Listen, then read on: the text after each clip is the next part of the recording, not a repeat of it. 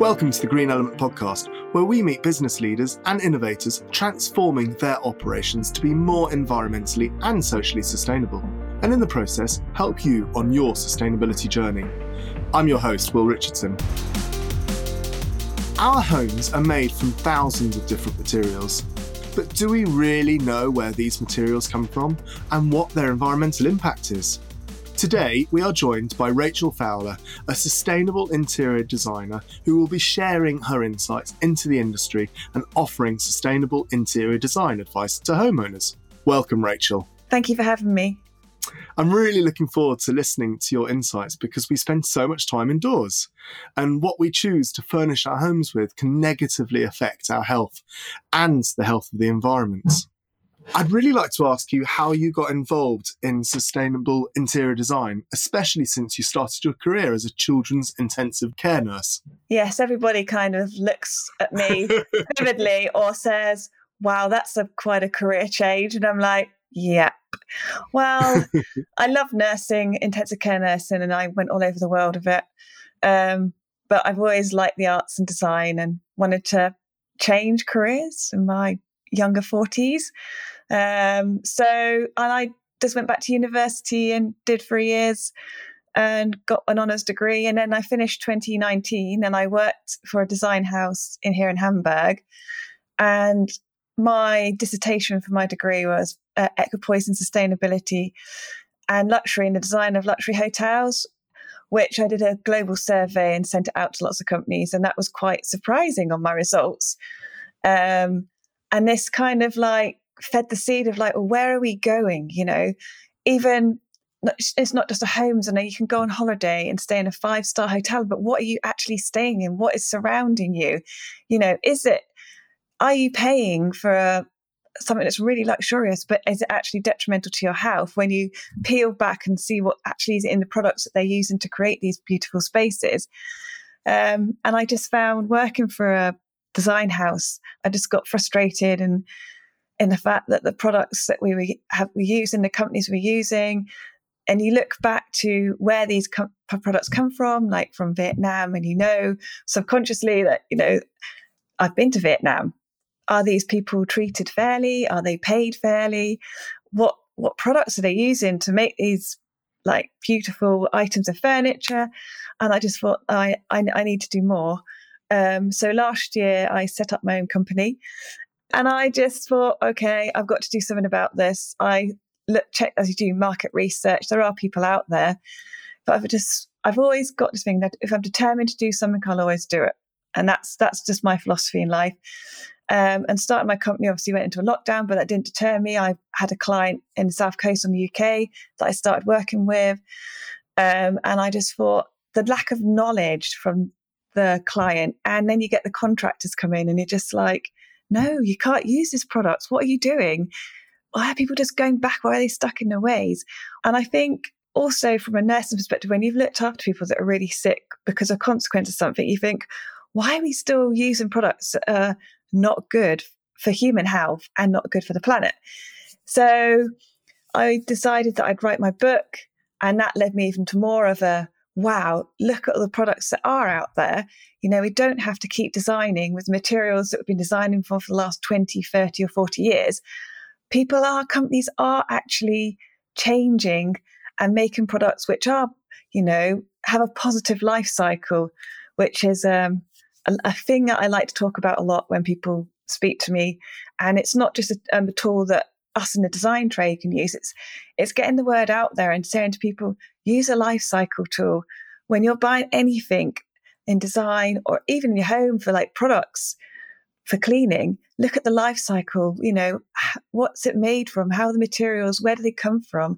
How is it manufactured? What's the waste from manufacturing? Is it fair trade? Transportation of materials. Can you buy it locally? I know a lot of stuff you can't buy in some countries locally. And end of life, you know, can it be reused? Is it biodegradable? And so, yeah, so I just thought, right, I, I, I'm going to do this because I have a responsibility. I'm not nursing, but I still have a responsibility to um, for the health and welfare of people that you're designing for.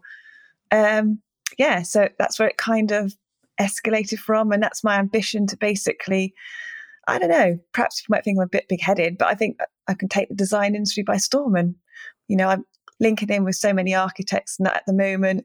And obviously, we've got COP26 coming up in November. But I think it's starting at the bottom and just getting everybody aware. And it's in homes and offices and hotels, doesn't matter what, where you are, what you're decorating or designing, you know, we all have a responsibility to look after ourselves and that environment. Yeah, and I think it's I think it's really important, but I think it's really hard um, what you are trying to do because I mean we've we've just recently done up our house and we bought a house that hadn't been hadn't been touched since the very early 60s 60 62 I think so I went into it considering what I do for a living with a yes we're going to be the most environmentally friendly house possible I want to have hemp insulation. I want to have this type of paint. I want to have this. And we ended up with triple glazing windows. We ended up with a lot of insulation. I did what I could. But the bit that I struggled with massively was the architect didn't have a clue. He said he was more environmental when we started talking to him, but actually, when it came down to it, he didn't know about different insulations that we could be using. The builder didn't have a clue about the insulations. And that's no disrespect to um, particularly the builder because he, what, what, why would he? He was brilliant and very, very good. Um, but it's that knowledge, isn't it? And so we were then on a time frame of we had we were actually expecting our second baby, so therefore we had to get things done at a certain time, otherwise we weren't going to get into the house before we had the baby. So therefore, it was a ticking clock. We also had a budget as well, which I, you know, if I was told right at the beginning, this is the budget, this is what um, hemp will cost. Yes, um, over longer, or, except or whatever paint you use, we would have put the budget together with everything in place rather than do everything at the last minute and hope and actually never end up doing as much as you want to do. And it came down to knowledge. I didn't have the time to research, research, research, and then educate the people around me and in the time frame. So we need to be educating the, the people that are advising us, don't we? Um, you've hit on two big keys. I have a conversation with an architect in the UK down towards, I think it was Eastbourne, and I was basically asking them what do they think are the stumbling blocks for sustainability. And they just said some people don't want to be the first ones to have it, the, the cost. But I think, yes, some of the products building products are expensive, but if you look at the longevity of it, and also I think when you set up on a design project, um, rather than think, oh yeah, let's do this, let's do this, it's sitting down and doing a cost specification sheet. Okay, this is what we want to achieve. Let's let's cost it out, and then once you've costed it out, and you think, okay, what products do I really need to create what I want to create? I mean, because when it comes to furniture, people always say, well, how can we, sustainability is expensive. How can I make it least expensive? Like, well, what are the essential things that you need to do to build the house or to create the space? And, and like furniture is great, but you can always f- use secondhand furniture until you can afford to then go and buy what you want to put in that space that's sustainable yeah, I just think some, even though some of the products are expensive, I just think when it comes to creating the out the property itself and the wall coverings and the floor coverings, what you use in the bathrooms, what you put in the kitchen. I mean, those are the expensive things. And then the other bits like the furniture, if you want to put rugs and and that, you can think that last. And also, a lot of people think of like, oh yeah, lighting. I'll do that at the last minute. You're just like, no, because you can actually create a sustainable house by doing a correct lighting design initially when you're developing the concept for your design and using as much natural light in your property as as possible. And there's lots of other different ways that you can put bring natural light in so you don't have to reduce the amount of energy that you're consuming. I mean if you go into some properties some contractors will put like you look at a ceiling and it's just like wow how many led lights have you got in the ceiling here?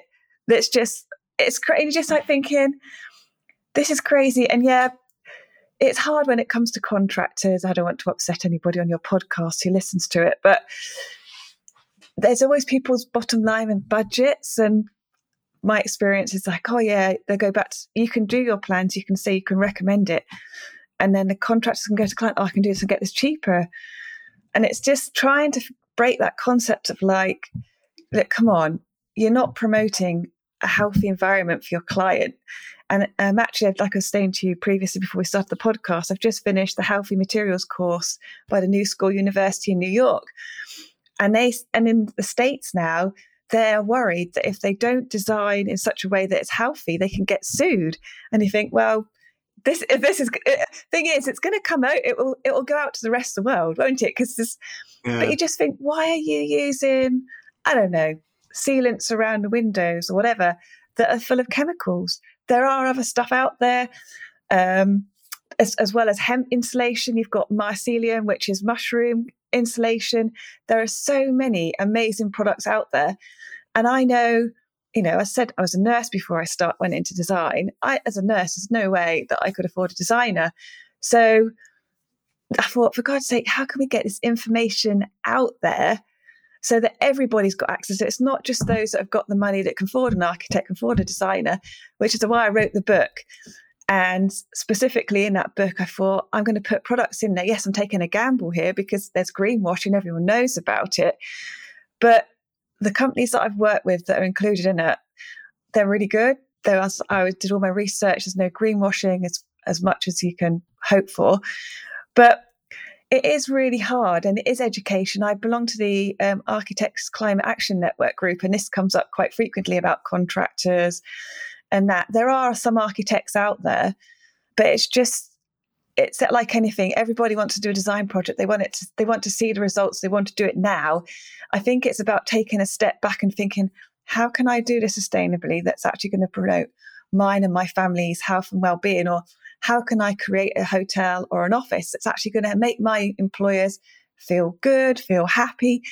Because it's not just the health, it's, it's the mental effects that a property, any property can have on people like or employees. So if you design sustainably and healthily, you're hopefully going to reduce the stress on the your the people and family. So in, at the end of the day, you're looking after their physical and mental well-being. Um, yeah, it is tough, but you know what? It's just like, I don't know, you'd have to be like a teenage mutant ninja turtle. You just have to battle your way through it and think, I can do this and I can help people. So, yeah, we can do it. I think that's the attitude we can do it. It's just, you've just got to break down the barriers. Yeah. So, why is sustainability important to embed into interior design? Oh, my goodness me. If you, um, if you look at some of the materials um, that are out there that have been used for 20, 30 years, I mean, I, I've, I've I used it in a book. I've done my last chapters about infant nurseries because a lot of people, when they when you're expecting a baby, it's like, oh, we've got to get this, we've got to do this, we've got to put a carpet on the floor, we have to do this, and then you're like, let's take a step back because traditionally carpets they were stuck using glues uh, stuck together using glues which contain formaldehyde. There's just so much stuff in products that needs to come out.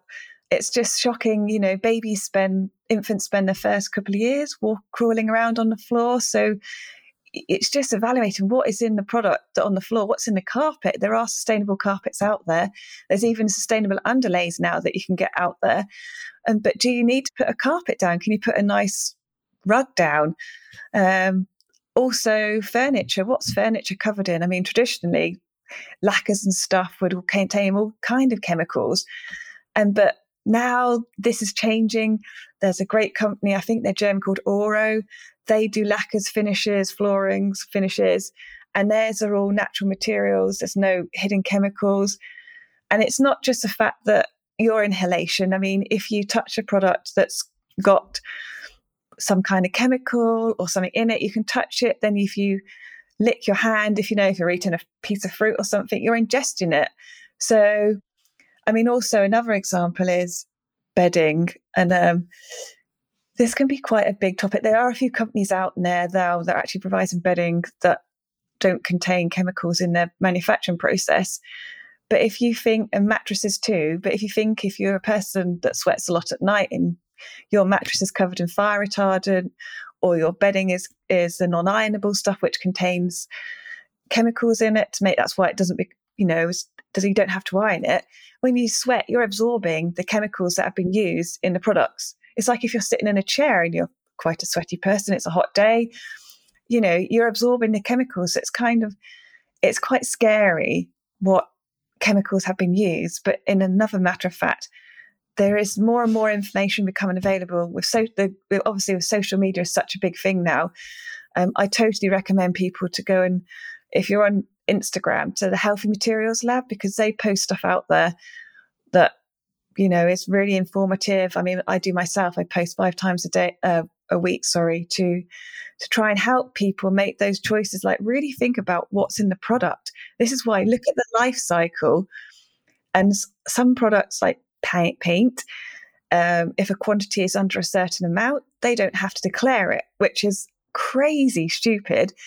So hopefully, and I know if you speak to a lot of designers, they, they say that it needs the design industry for buildings and construction in homes, offices, res, um, commercial properties, it needs to be more regulated so that people can't you just oh well we'll make this and we use these chemicals that, so they can't greenwash as well. It's such a exhaustive subject, isn't it? And it's um, it's really I think that's why it's possibly quite hard to understand it all, isn't it? Because it is so big.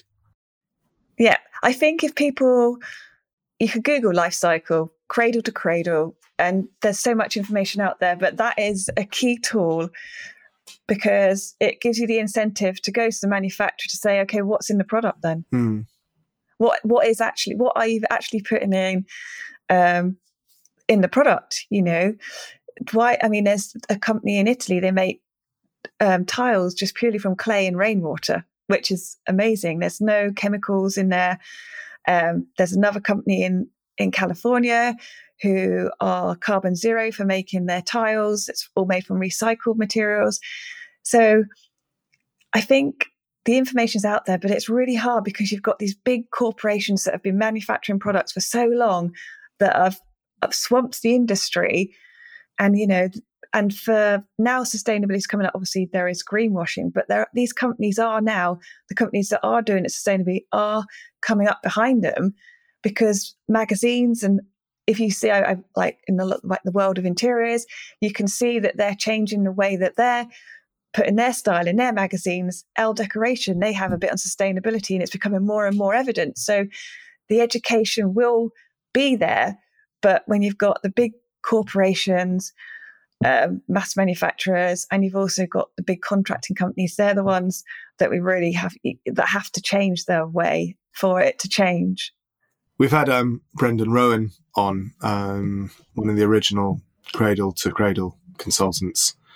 He's written a few books on the subject. It's a really interesting podcast. I should point you um, in that direction. Circular economy products will be integral to a sustainable design. What products have you created or worked with that are surprisingly circular? Circular design. I uh, that's a good one. Um, because for me that just goes back to cradle cradle what we've been talking about when you you know where you can reuse. Um, there's a really good product that for me there's a wallpaper company they're based in italy and um, they've basically created a wallpaper that is made all made from plant-based.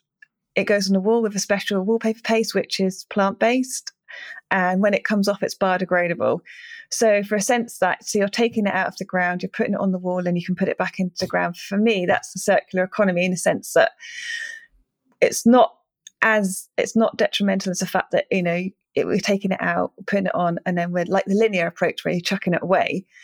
Um, and I think furniture, another is you know, when you get wooden kitchens that are completely wood, the carcasses aren't made from like a prefab material the whole kitchen is wood, and I think this is becoming more evident. So basically, you can take it back down at the end of that kitchen's life. You can reuse it and recycle it. Um, but when it comes to stuff like paint, obviously, is quite a tough one. Um, I always say, don't chuck your paint away. You know, you might be able to use it somewhere else. Um, but for a circular economy, it's just thinking it's that's like I say, it's the manufacturers, it's really hard. But for furniture, buy solid wooden furniture and just recycle it, resell it, you know. take it to a flea market. Um, it's yeah, lighting is another one. You, you can go buy secondhand light and obviously get it super checked by somebody. Um, that's it can all be recycled. So from a circular economy point of view, when it comes to interior design, it's it's like well, we, you know, you can't manufacture it. it. Is basically can we reuse it? It's just like hotel designs. That a lot of the big hotel companies are, I can say, when they own more than one hotel chain like Fairmont and they own a couple, and they'd be like five star mm. luxurious down to two star, three star. And one concept could be is like rather than okay, let's just get rid of this furniture, you could recycle that through all the different stars of that of the hotel chain. Mm. So you're continuously recycling the furniture, or you could donate that to a social housing people. Yeah. So that you can do a circular economy. Yeah. Um, it all depends, unfortunately, what the product that you're buying is covered in and what how it can be finished into end of life. And you look at fabrics, obviously in the UK, some stuff has to be covered in fire retardant, which is really frustrating. Um, that was brought in because of the in because of the US, um, and now I don't think they use fire retardant on all their products. I think it's just in commercial properties. So it's really hard to buy fabric. You know, if you're in a in a commercial setting, especially in the UK, that hasn't got to be coated in something to protect for fire regulations. But if you buy in material like natural material like hemp, linen, cotton, which is got certified, if it's got certified, you know that it's fair trade. There's no chemicals, there's no pesticides or anything that's been used to grow it. I mean, this is great. This fabric can be reused. You can reuse it after you've used it for curtains. You can recycle it for something else. And at the end of the day, if it goes back in the ground, if it's if it's all natural products, it's not going to do any harm. Yeah, I hope that answered your question. Yeah, it does. Because um, you can also use. i am seeing more and more. There's an Italian company, and I can't remember what it's called. I, I we want to do our office up using they they kind of connect their connectors okay. to pieces of wood, so you can actually build furniture out of old wood. Yeah. It's really clever, and I'm starting to see it more and more. Where you've got these, the new bits are literally the connectors, and then, and then when you're redoing your office, you could actually take everything apart and then build a load of new stuff using the same connectors. That, it's awesome. Yeah, I mean, if you if you, I mean, you could take furniture apart rather than glue it. Go back to using screws and stuff like that yeah. because if yeah. gluing it is just oh, it's glue unless you can really find a glue that's not got any chemicals in that will affect the sustainability of your product but if you screw it even for shelves, don't fix it. I mean, no more nails, not a good advert for no more nails, but I mean, that's just that's just got chemicals in, right? So yeah, let's just yeah. go back. And when I did this healthy materials course, like let's just go back to how we used to build furniture and stuff mm. using screws and stuff. I mean, it's so it's so hip now to have secondhand furniture. Why do you need to keep buying brand new? Yeah. For our listeners at home just now, what advice would you give them if they were redecorating their homes and trying to do so sustainably? Okay, the, I don't. I first thing I would say is don't rush to do it. You know, just take your time in the planning stage. Define what your concept is. Define what you want to use that space for. Who's going to be using that space, um, and and do a good space planning. So basically, just do a sketch out, a draw out what you want in that space. Because come on, how many of us have thought, you know, when I first got married, I mean, my husband bought our first house. Oh yeah, let's get this, let's get this. And we had an old Victorian terrace cottage. We bought this roll top tub, and then we went, we got home, and then the size wouldn't fit in the bathroom. Of course, that's my husband's fault because he didn't measure it right. So, um, it's just like, don't fill your, just really do that space planning. It might sound really boring and like, oh, this is so not boring, but don't don't put so much stuff in your space. Just keep mm. it like not minimal because not everybody likes minimal, but think about will it flow? If you've got too much, if you put too much in a space, A, you're not going to need it. You're going to end up selling it. Or if you can't sell it, it's just going to end up going to the tip, which would be detrimental. Um, and it also the if it if your space flows you've got good space planning it will promote your mental and physical well-being and this is not even in your home in your office environment too um, the next thing is work out your style, design style that you want. And this could be used in residential or it could be used for your business. What is your branding for your business? How do you how do you want people to see you when you walk into your office or your reception mm. area? And then right, okay, I want to do sustainably. Don't then just it's like we call it a cost specification sheet in the design industry, but then go around and research your materials, write down what you need, and research the materials. Where can I buy this? How can I buy it sustainably? Um, don't don't believe what's on the can on a lot of products. There's so much greenwashing out there. If a product, the company's marketed product, I'm we're totally organic. I would be asking myself questions because if you're going to buy sustainable materials, make sure it's third party certified, like we discussed earlier, cradle to cradle. Um, there's other in my book at the back is a glossary of all third party certifications that you can look for.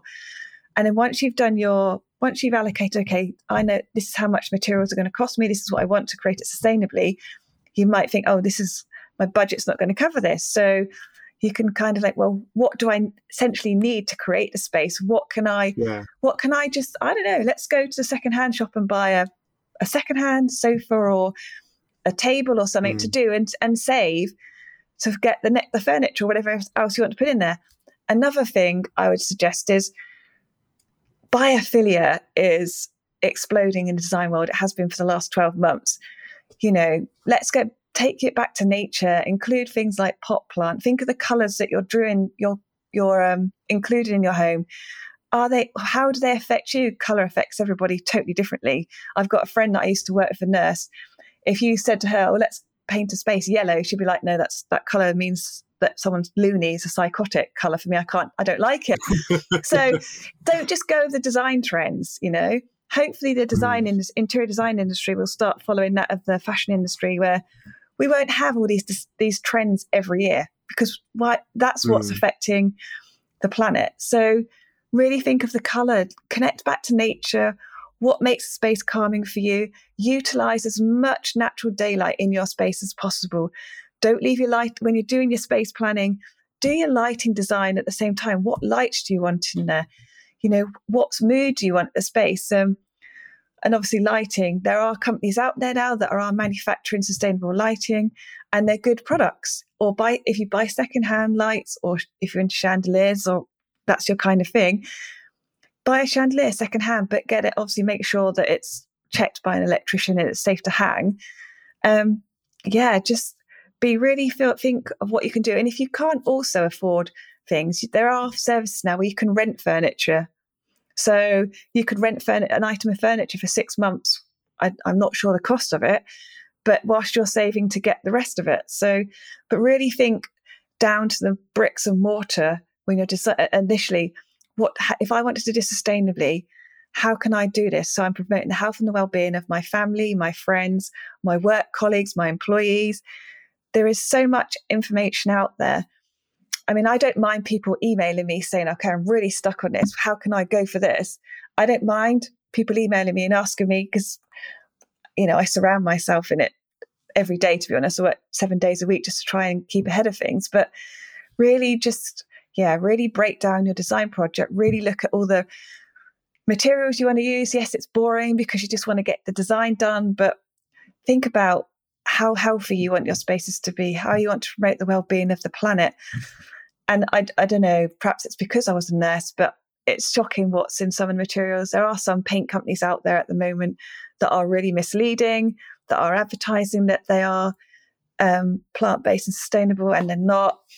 It's just, it is, yeah. And once you've done this, once you've done your research, the planning, the space planning, your product, what you want to use, it will make your design flow and it will make the project run so easily. And if you're going to get a contractor involved, say to the contract, this is the materials I want to use. There's just no, don't don't go and put this in there. You know, just I, this is what I want. Um, and I do think that there are going to be more and more companies shooting up um, that are out there. I mean, if you are starting a design project, a good magazine is Enki Mag in the UK. They are a really good magazine. All the products they put in there, the kitchen designs, everything is sustainable. Mm. I think listening to you, it's still a lot of the onus is on the person doing up the house, isn't it? Where as if you were doing it in a less sustainable way, the onus is on the contractor. Yeah. And and so therefore uh, most people don't have time in their day. But I think one thing I've got from you, from listening to you, is if you're going to do any research at all, research into the certifications that um, are recommended, and then you don't need to worry about what's on the tin of paints because if it's not certified, you know not to buy it. Yeah, that's yes. But also on that effect is that to get these certifications, they're not cheap. Um, cradle to cradle certification, it's it costs companies a lot of money, so they might not be able to. I think a key thing is just look at your life cycle, just really break down, try to find out what is in a product. It's just that life cycle tool. I don't know. It, it, if it was, if I compare it back to my job, it would be like my basic life support thing would be look at the, it would be the life cycle tool because the, the third party certification is great and look for products of that but i do know there are some companies especially a lot of new companies that are starting out that third party certification is i mean i've looked i'm designing my own sustainable wallpaper. That is it is really expensive. I can't afford that certification for a couple of years until the money starts to come in on on the, the wallpaper. So just really just yeah, I mean, the the healthy materials lab described it well. Okay, so when you're shopping in the supermarket for some food, you don't want the chemicals, a piece of meat or I don't know, vegetables that are sprayed with chemicals. So why would you want to choose a, a kitchen counter worktop that's been manufactured using chemicals that when you put stuff on it, you're going to ingest those chemicals? You've just brought up the your sustainable wallpaper so, how is sustainable wallpaper different to your standard, oh, so to speak? I have to be very careful here. I could get myself in trouble, possibly. no, I, I possibly could because this has been it's a hard thing. I mean, I'm working with um, Surface Print there in Lincolnshire. I might be wrong. My geography is not very good. Brain's not very good at remembering people's addresses, but they use a renewable energy system for ma- manufacturing their wallpaper, and the the wallpaper that I'm selecting, it's not like the company in Italy. Um, it's a different product. Initially, when I went to them, I said, "Look, my USP sustainability I can't have anything with plastic, um, because this totally goes against what I stand for, and also it's not promoting the well-being of clients." And they said, "Well, current." They said, "I'll send some samples. Let me know what you think." So they sent me out samples. I had a look and like, "Oh, I like this one." And then I arranged a, a Zoom call because we are in lockdown. And uh, he said, Oh, the, the non woven wallpaper's got plastic in, not a large amount, but it contains plastic. And I'm like, I can't use that. That just, that goes against what I stand for. So he said, I said, Well, what are my options? He said, Well, currently there's not really much. Everybody uses the non woven because it's easy to put up. You just paste the wall, you stick it on, and you can wipe it. It's got plastic in, that's why. So I was just like, oh, well, what can I do? You know? And he's just like, well, the option is only to go back to traditional wallpaper, which is just paper, paper. So I'm like, okay, if I have to do this, you know, I'll put my feelers out, do a bit of research on social media. And then they're working with a German company and they're just working on a non woven wallpaper that's plant based. Um, and hopefully sustainable. There's a last a couple of things that I'm just checking out of them at the moment that there's not no chemicals and stuff in them. Hopefully that will work. But if you look at a lot of the wallpaper, like vinyl wallpaper, vinyl makes my toes curl anyway, because vinyl is it's got it's just chemicals, you know. So why a lot of the bar some bathroom wallpaper is vinyl, and you're just like, well, you're you're great, you're in your nice relaxing shower or bathroom with vinyl wallpaper, but you're actually breathing in chemicals. It's not a place to retreat to, which is going to be healthy. Um, non woven wallpaper. I'm not sure about all, but the, the company I'm working with said some no, non woven wallpaper's got plastic in. I'm like, okay, that's off gassing. So it's like, again, like I keep saying, you've just got to look what's in the product. It's like, like you're going to buy, I don't know, a box of cereals and you don't want your children to be bouncing off the wall because it's got so much sugar and stuff in. So you look at the uh, cereal box to make sure there's no E numbers and sugar in it. It's kind of like, having to to do that when you're looking at products. Here's a question for you: Should you be using wallpaper? Full stop. Is I mean, is paint is paint better than wallpaper? Well, wallpaper's been around for like well, I can tell you wallpaper's been around because I actually did a um, blog article. I think the I think it's a Chinese or Japanese. I think it's a Chinese that invented wallpaper originally, and it was rice paper, um, which was would have been just totally biodegradable. I, th- I think wallpaper is a good thing. Other people have said, why design a wallpaper? Do we need it? I said, well, if it's made sustainably and it's biodegradable at the end of the life, what what harm are you doing? And the paper is FSC sourced. Um, then there's no damage on the environment. Obviously, if you're buying wallpaper like vinyl that's got chemicals, once you take it off, obviously, when you steam wallpaper off of its vinyl, it's not going to be good for the environment.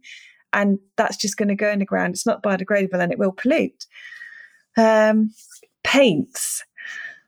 Well, I mean, once you put paint on the wall, you can't really do anything with it. It's there forever. And then if you want to change it, you'll just paint over it. If it's a plant based paint, obviously it's better for the environment. I think it's up to individual choice. Personally, I think wallpaper is a good thing. You know, as long as the materials are sustainably sourced and at the end of the life it's biodegradable, it can go in the ground and it's not going to cause any problem with the, you know, with the environment.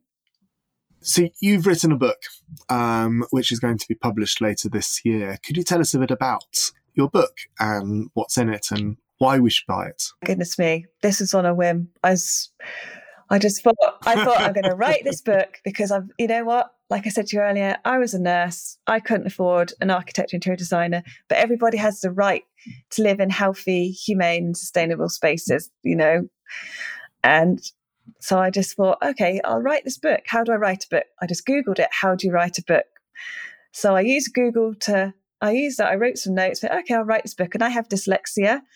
So, and my husband was like, Are you sure you want to do this? I'm like, Yeah, it's just like doing your dissertation, isn't it, for your degree? What, how hard can it be, kind of thing? So I, I wrote my book, I broke it into chapters, got it done, wrote it in nine months. And I'm glad I did it because it was such a great journey in the sense that working, finding companies like a paint company in Iceland that are creating paint from rhubarb. It was just absolutely fascinating to research products and and you know prove like you said to some architects will they they don't know much about sustainability. And you're just like well yeah there's just so much stuff out here guys. That, let's just read it. And and it was really great to create. It's in seven chapters and it covers most the design elements wall coverings floor coverings and and each section for instance um, in the wall coverings there's cork wall covering and stuff. And I've actually researched companies in there and there's images of these companies' products because I know a lot of people, they can say, oh, yeah, this is a company, but what do their products look like? You know, how, how do I know that's going to suit what I need? That was great. That was a really great thought. And I'm glad I did it. But then when they got to the publisher, she's like, we need copyright for all these, and the book's going to be sold globally. So we have to have globally copyright. And I'm like, oh man. So I think even though I formed some really good relationship with companies, I think they're like, please don't email us again about copyright. And I'm just like, I have to do it. So yeah, it's it's a go-to. I'm not joking. They were like, yes, that's fine. And I had to send lots of sign lots of forms, NDAs and stuff that and the information. But the book, I, I sat and I thought, if I was doing a research project, had no design knowledge, I haven't, like you say, not many people have the time to sit down and do research unless you're a person that likes to spend evenings on your laptop looking at stuff. So I thought, how can I make this easy for people so it could roll roll through their the things that they're going to need? So I did, and yeah, it works. The publisher is a bit, oh, I don't know. I said, well, look, there's a PDF, read it, and she's like, oh, this is really good. It's so easy to follow. And like I said, the last chapter is on infant net and children's rooms because contacting people, and I've done some blog art, written blog articles for like vegan design um, Pativa, and they were saying we, we, we can't find any information on sustainable and vegan friendly materials for nurse, infant nurseries. So I'm like, oh, okay, I'll, I'll include that. It's, you know, it's vital that we promote health and well-being of our families and children. Hmm. Um, so yeah, it's, it's for me, it was very nerve wracking. I've never written a book, but I've totally enjoyed it and built some amazing contacts with um, companies and in the book, even though all the in the chapters I've included companies, at the back of the book there's a complete glossary of companies whose products are sustainable. They're certified, like got certified, um, everything. And it's people say, "Oh, easy writing a book," but when it comes to gaining the trust and get and obviously working together with companies, that was the, the biggest thing I think. Um, obviously, they don't know me. They're oh, she's going to use our images. She's going to do this, but it didn't. And when you're saying that you're doing your office at the moment, if you need to soundproof it, there's Mogu in Italy. They are making um, wall panels and ceilings and flooring made from mushroom mycelium, which absorbs all the unwanted noise. So it gets decreases the level of noise.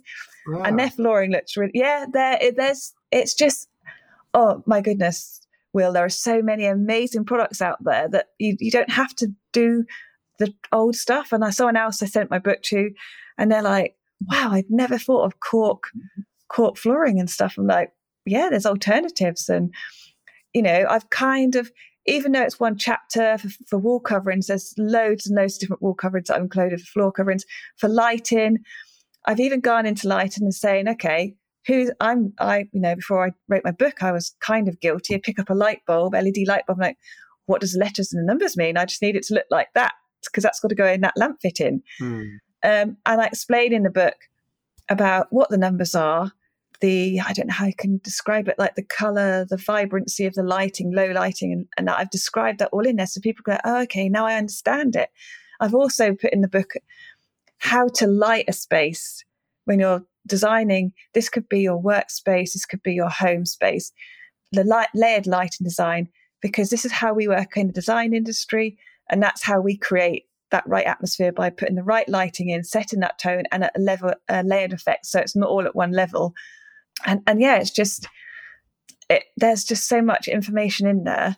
I'm going to read your book before we um before we do our office. Oh, uh, yeah, just looking there. I mean, the book is it's for it's for life and work because mm. I hmm. just I just thought, yeah, there are products out there, and it's so important to reuse what you've got. I emphasize that, especially in the furniture section.